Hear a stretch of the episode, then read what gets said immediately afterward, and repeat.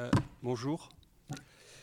Alors, l'enjeu de l'ensemble du colloque, c'est bien de cerner la pensée du conflit politique que j'entendrai pour ma part, non pas comme la pensée qui prend pour objet le conflit, mais comme ce qui s'y trouve effectivement mis en œuvre, comme la pensée donc immanente à la situation de conflit, ou en tout cas indissociable de cette situation.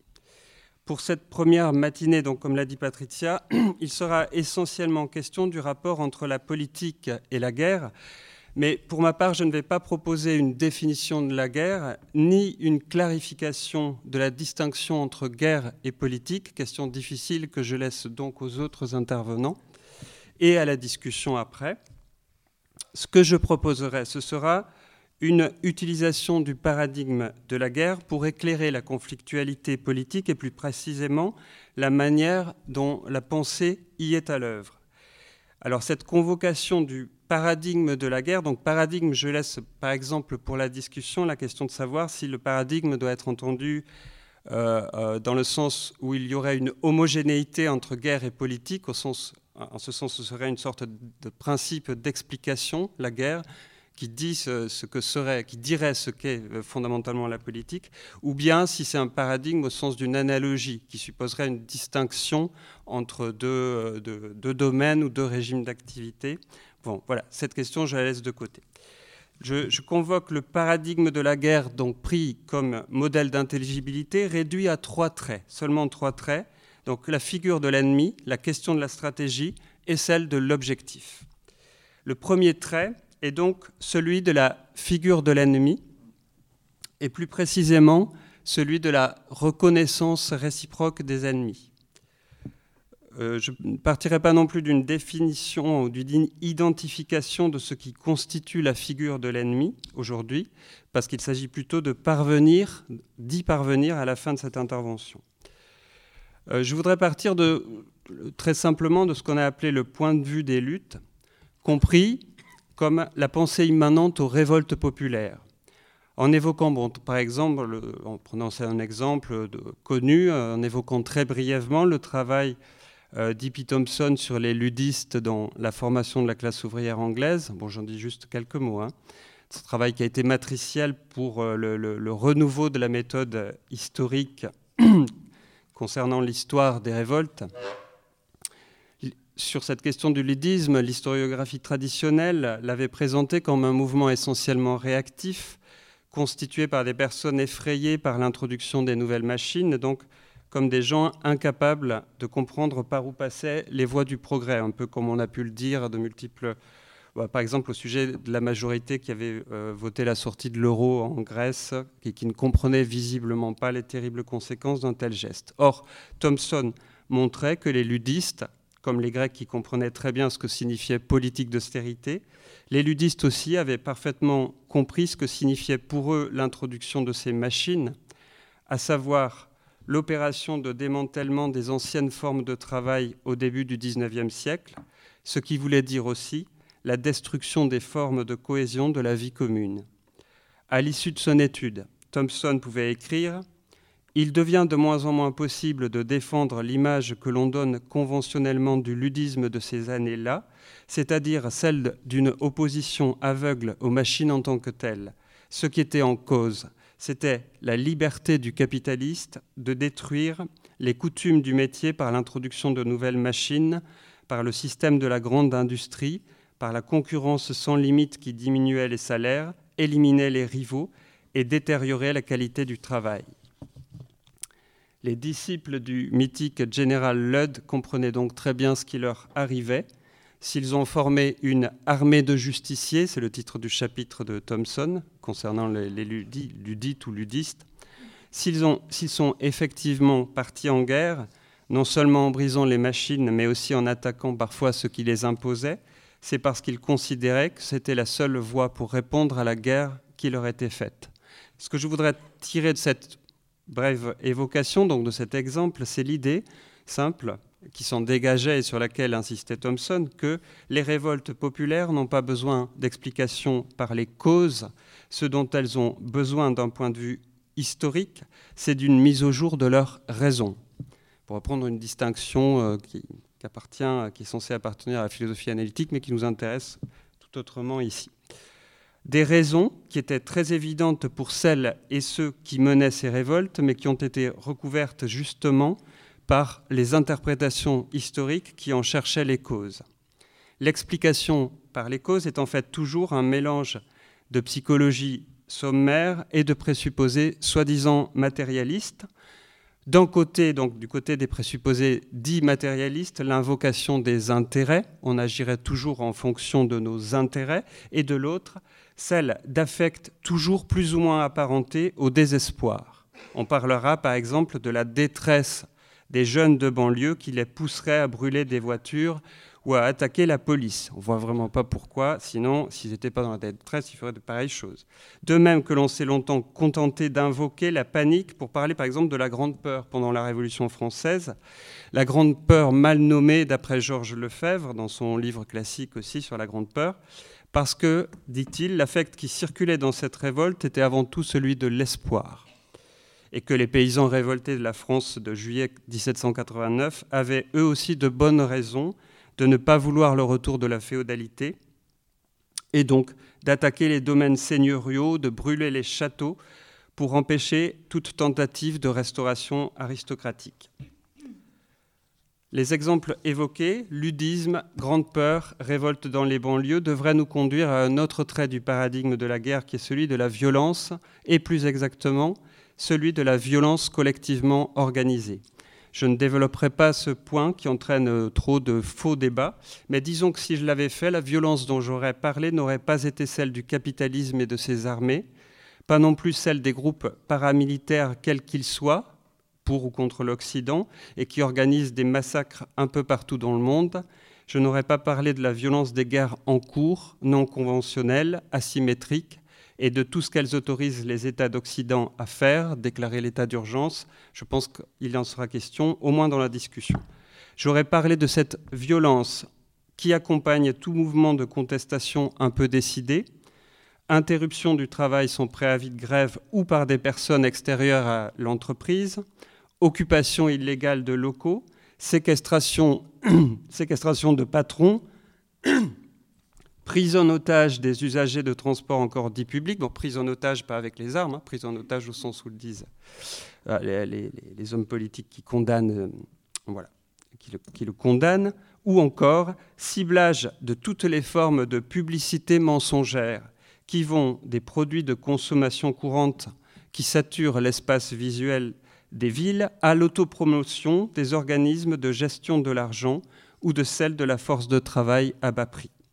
J'aurais pu convoquer ce que nous disent Sorel ou Arendt sous deux angles opposés de la violence comme vecteur d'une cohésion collective, mais surtout j'aurais voulu mettre ce type de geste en rapport avec un autre propos de Arendt, et certainement contre son désir, à savoir ce qu'elle nous dit de la pensée comme puissance de commencement. Si la pensée est une telle puissance, nous dit-elle, ce n'est pas en vertu de ses contenus, mais en vertu de sa capacité à fabriquer un espace hors du monde et surtout un temps hors du temps. Pour véritablement commencer quelque chose dans le monde, quelque chose qui va contre le cours du monde, il faut insérer dans le temps, nous dit-elle, un petit tracé de non-temps, qui a pour effet d'interrompre le cours du temps. Ce tracé, c'est celui de la pensée qui interrompt, disons, le régime courant des activités. Une puissance de commencement, c'est d'abord une puissance d'interruption. Il y a en ce sens une parenté essentielle entre ce que Arendt appelle pensée, ce que les journaux condamnent comme violence. Dans les deux cas, ce qui est démontré par, leur seule existence, c'est la possibilité de marquer un coup d'arrêt dans le temps du monde, et ce qui est par là même exposé, c'est la possibilité même de commencer quelque chose de tout autre. La possibilité parce que pour elle, ce n'est pas Enfin, c'est ce qui, ce qui rend possible un véritable commencement, la pensée. Et le geste de violence aussi. On aurait donc bien tort de séparer les deux, la pensée et le geste de violence, au sens que je dis là, qui en, en partagent une puissance d'interruption. Non que l'un puisse se substituer à l'autre, parce que alors ça, c'est dire quelque chose de tel, ce serait une imposture, mais les deux sont la démonstration ou la monstration rigoureuse qu'il est possible de commencer autre chose que ce qui s'impose comme le cours des choses. Donc on a vu pour le moment que la pensée pouvait être immanente au conflit de deux manières. Premièrement en tant que contenu, là je parle des, des raisons ou des motifs de l'action, et deuxièmement en tant que forme, forme de l'interruption, forme du commencement possible. Mais la pensée immanente au conflit, telle que la révèle le paradigme de la guerre, se trouve bien sûr aussi dans l'identification des stratégies, qu'il s'agisse de celles des ennemis, comme on l'a vu avec les ludistes, qui ont très clairement identifié une stratégie qui était celle de l'ennemi, ou des siennes propres, c'est-à-dire celles du camp ou du côté auquel on appartient. Stratégie, j'entends, disons, la pensée qui anticipe ou qui calcule les étapes et les détours nécessaires pour parvenir à atteindre un objectif, euh, dont on parlera après. Pour ce qui concerne euh, ce côté, notre côté, disons, il faut d'abord savoir quelle est l'instance qui décide de la stratégie, ce qui veut dire tout d'abord savoir si quelque chose de tel qu'une instance spécifique aurait en charge de penser la stratégie. On a longtemps cru disposer d'une réponse à cette question dans la figure du Parti révolutionnaire, mais c'est cette figure qui a été rejetée à partir des années 60 notamment, parce qu'elle se croyait justement autorisée à monopoliser les lignes directrices de la stratégie. Et l'alternative semblait donc être, bien souvent, et c'est pas si facile que ça d'y échapper, soit la ligne donnée par le parti, soit la spontanéité des révoltes pour sortir de cette alternative, il fallait faire intervenir l'autre terme qui accompagne toujours celui de stratégie, à savoir la tactique. Mais il fallait peut-être aussi procéder à une, inversion par rapport à ce qu'on pouvait attendre du rapport classique entre ces termes, appliqué à la politique. Et dire par exemple, comme le proposait Mario Tronti dans Ouvrier et Capital, que ce qu'avait en charge le parti, c'est-à-dire l'organisation, c'était l'élément de la tactique et que la stratégie, elle, était donnée dans les luttes. Et même pas seulement dans les luttes, dans les comportements de refus. Donc je voudrais reprendre ici quelques formulations de Tronti en les sortant de leur contexte théorique et en les utilisant comme des indications pour aujourd'hui.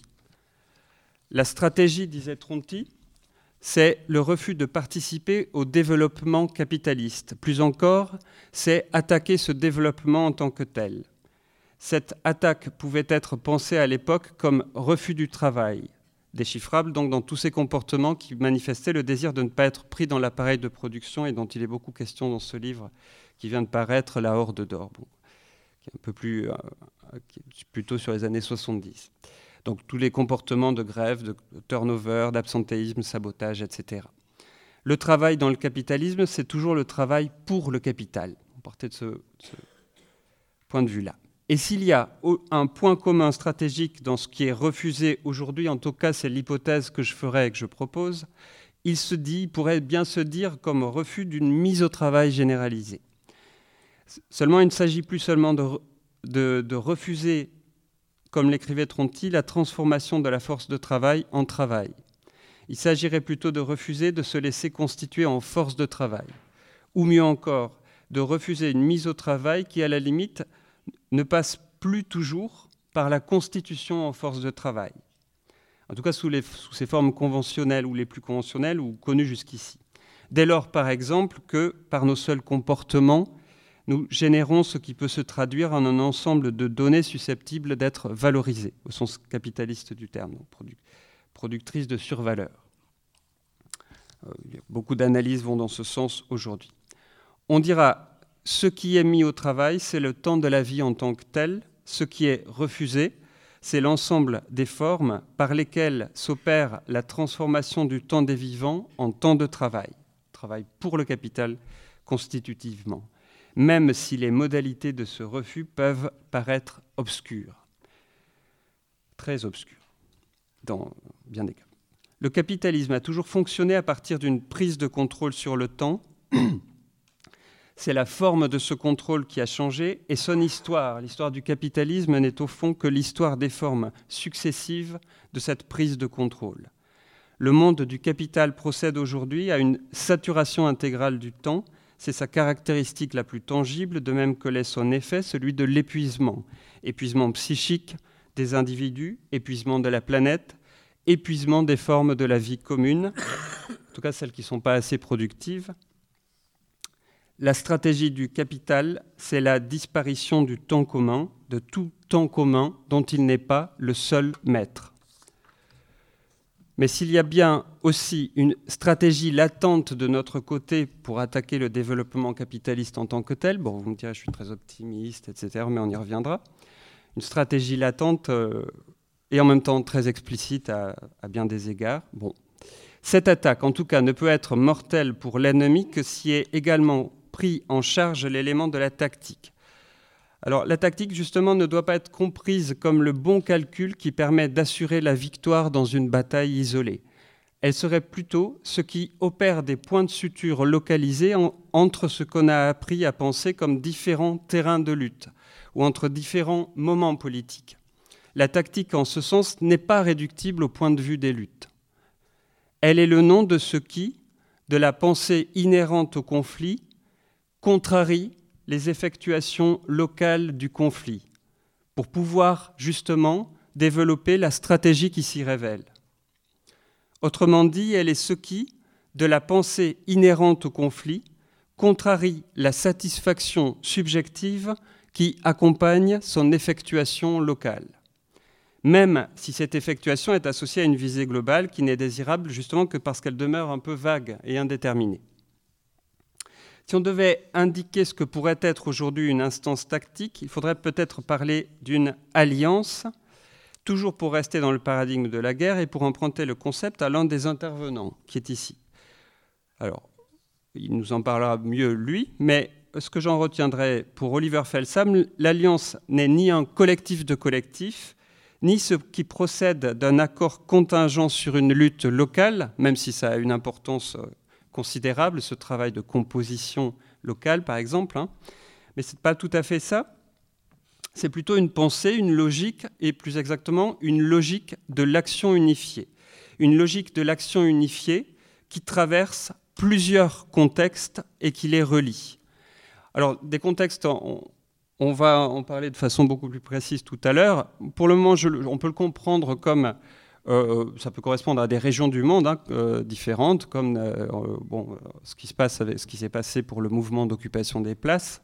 En ce sens, bon, il y a peut-être là, il y a en tout cas une traversée des contextes disjoints. mais on peut aussi penser à différents types de situations qui font l'objet d'une gestion différenciée. Construction de grandes voies de circulation, organisation du marché du travail, euh, traitement des données numériques en tant que nouvel Eldorado du capital, on l'a évoqué tout à l'heure, ou bien fusion du judiciaire et du policier. Pour citer quelques-uns des terrains, euh, de lutte, disons, actuels, de ce qu'on a appris à penser un peu trop comme ça, terrain de lutte un peu séparés.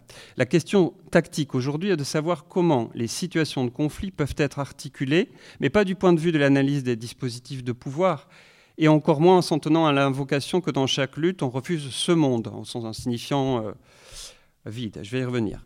Dans les années 60, la critique du modèle traditionnel du parti, si elle était menée jusqu'au bout, semblait aboutir à l'équation stratégie égale tactique.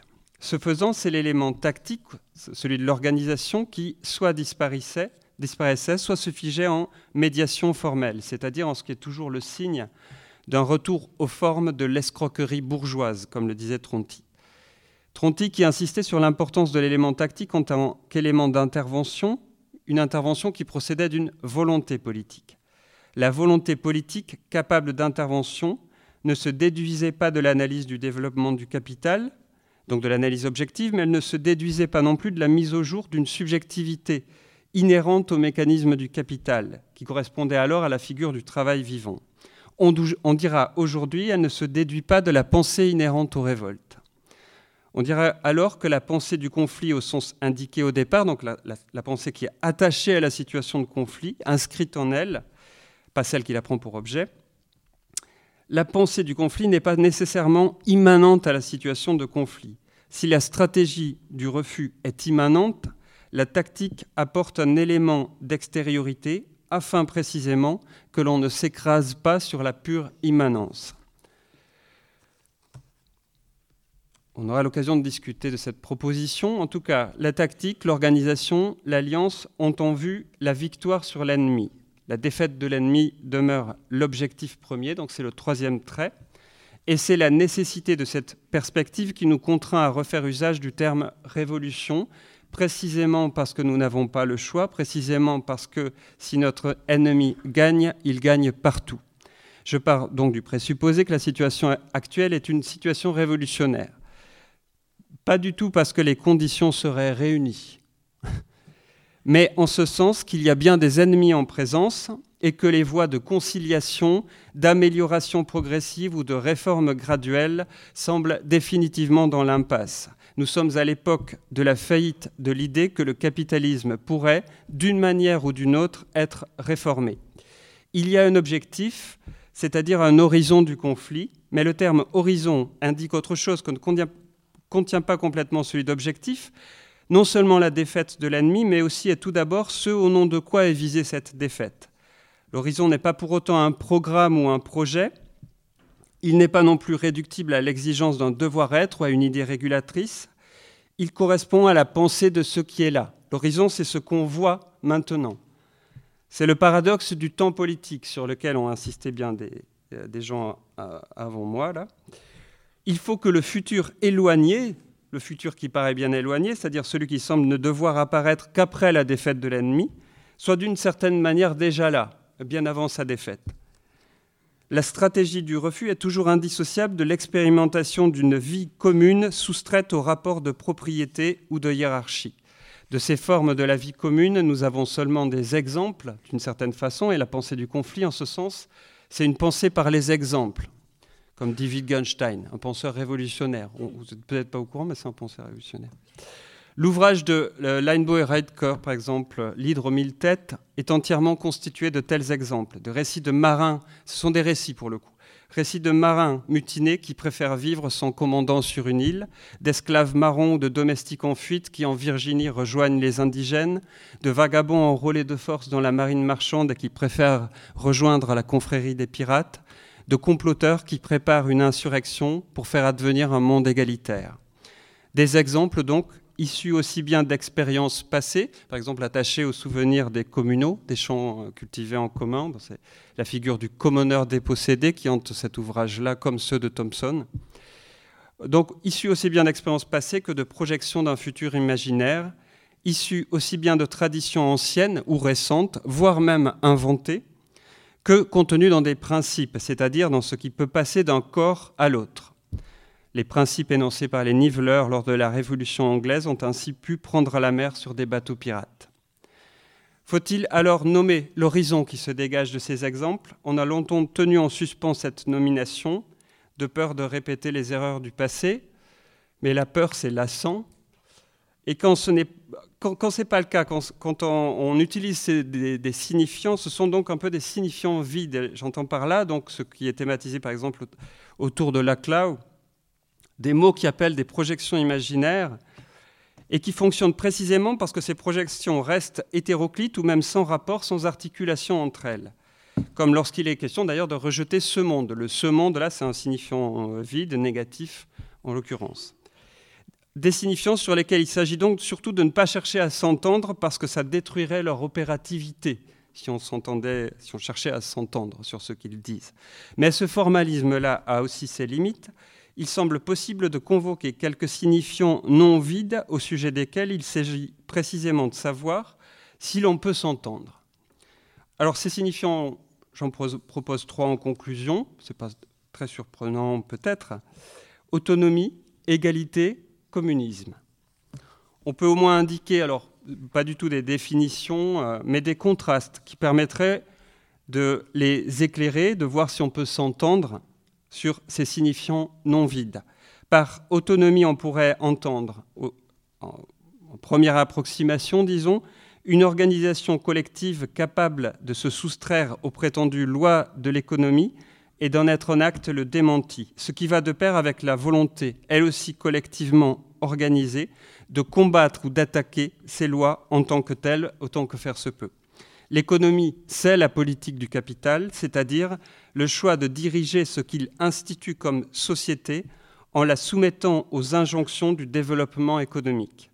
La volonté politique qui entre en conflit avec ce choix l'expose comme tel, c'est-à-dire comme une autre volonté politique dissimulée derrière l'écran de pseudo-nécessité.